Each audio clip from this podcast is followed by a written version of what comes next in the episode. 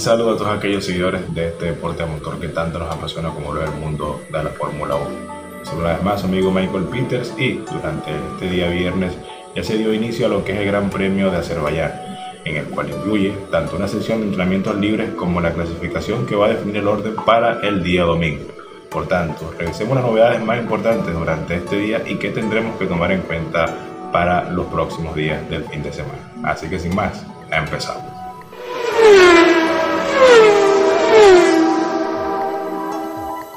Muy bien, y es que el Gran Premio de Azerbaiyán comenzaba con un viernes bastante particular.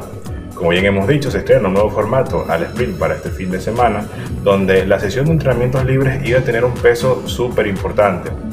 dado que iba a ser la única oportunidad que iban a tener los equipos para probar las puestas a puntos de sus monoplazas, como de igual forma para hacer algún tipo de modificaciones, dado que el parque cerrado ya se implementaba desde los libres 1. Esta sesión de clasificación, o mejor dicho de entrenamientos, sirvió para que los pilotos buscasen los límites de pista, como de igual forma para saber los puntos de frenada acertados de cara a lo que va a ser tanto la clasificación como la carrera.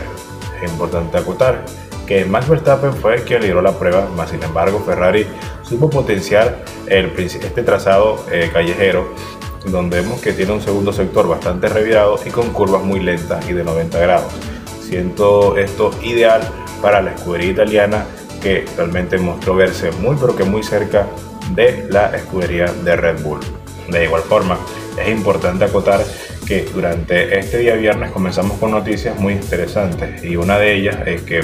finalmente Mercedes oficializó el cambio del director técnico por James Allison, mientras que previamente estaba ocupando este cargo era Mike Elliott. Ninguno de los dos, Mike Elliott no abandona lo que es en sí el núcleo del equipo Mercedes, sino que tiene otro tipo de responsabilidades, mientras que James Allison ahora va a intentar suplir las carencias en el apartado técnico por parte de la escudería alemana. De igual forma, es importante acotar que durante el día de hoy también fue noticia que el director de equipo de AlphaTauri, previamente conocido como Toro Rosso, Franz Tost, que tenía más de 17 años al manejo, por decirlo de alguna forma, de este equipo, dará su paso al costado, y quien lo va a sustituir finalmente será otro directivo, pero del equipo Ferrari, como lo es Lawrence Mekies. Esto se va a hacer a finales de la temporada, o mejor dicho, comienzo también de la temporada del 2024, y es uno de estos movimientos que se viene ya dando a raíz del fallecimiento del anterior dueño de la marca energética Red Bull, que a su vez también es dueña del equipo AlphaTauri. Por tanto, estos cambios a comienzos de año vemos que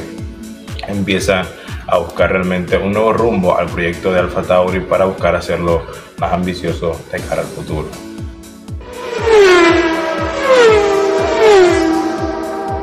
Y muy bien, durante la sesión de clasificación vimos una de las más emocionantes de lo que va de la temporada, donde relucía muchísimo la competitividad entre tanto Red Bull como Ferrari, confirmando así las buenas sensaciones de ambas escuderías durante la sesión de entrenamientos libres. De hecho, a tal punto fue la competitividad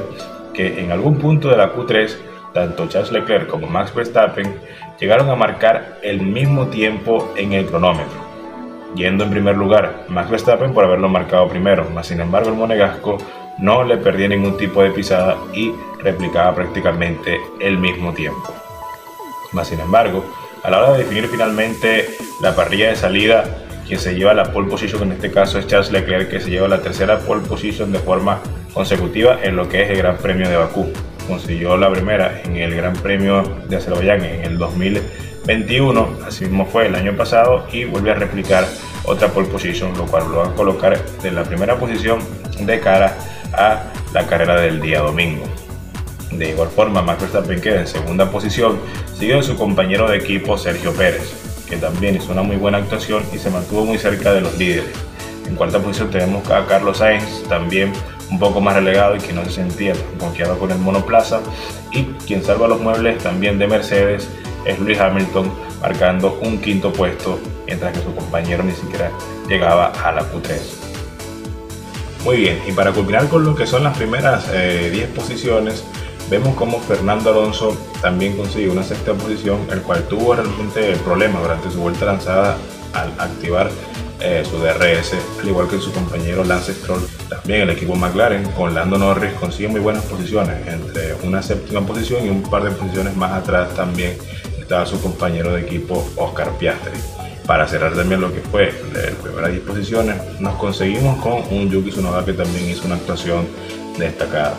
Las grandes sorpresas, creo yo, que hasta ahora de lo que fue el día viernes fue George Russell, que no pudo entrar a las 10 primeras posiciones, un Pierre Gasly que venía muy complicado y teniendo en cuenta que vino haciendo más allá del accidente en las últimas vueltas en el Gran Premio de Australia, tiene un fin de semana hasta ahora que ha comenzado con el pie izquierdo, teniendo primero una falla mecánica en los entrenamientos libres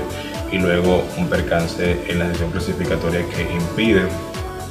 dar una buena vuelta. Y bueno, también los equipos o los pilotos del equipo Haas que han estado bastante complicados en este comienzo del Gran Premio de Azerbaiyán. Muy bien amigos, y estas han sido las novedades más importantes durante este día viernes. Es importante acotar que los resultados de esta clasificación no van a ser tomados en cuenta para mañana, sino para el día domingo. De igual forma, durante el día de mañana se va a estar llevando la modalidad del shutout y la carrera del sprint. El shutout es una sesión clasificatoria con menos tiempo en cada una de las qualis que va a definir el orden de la parrilla de salida para lo que va a ser la carrera del sprint de tan solo 100 kilómetros. Recuerden que estoy abierto a cualquier tipo de dudas, sugerencias o recomendaciones en la caja de comentarios. Así que sin más, nos vemos en una próxima oportunidad. Muchas gracias.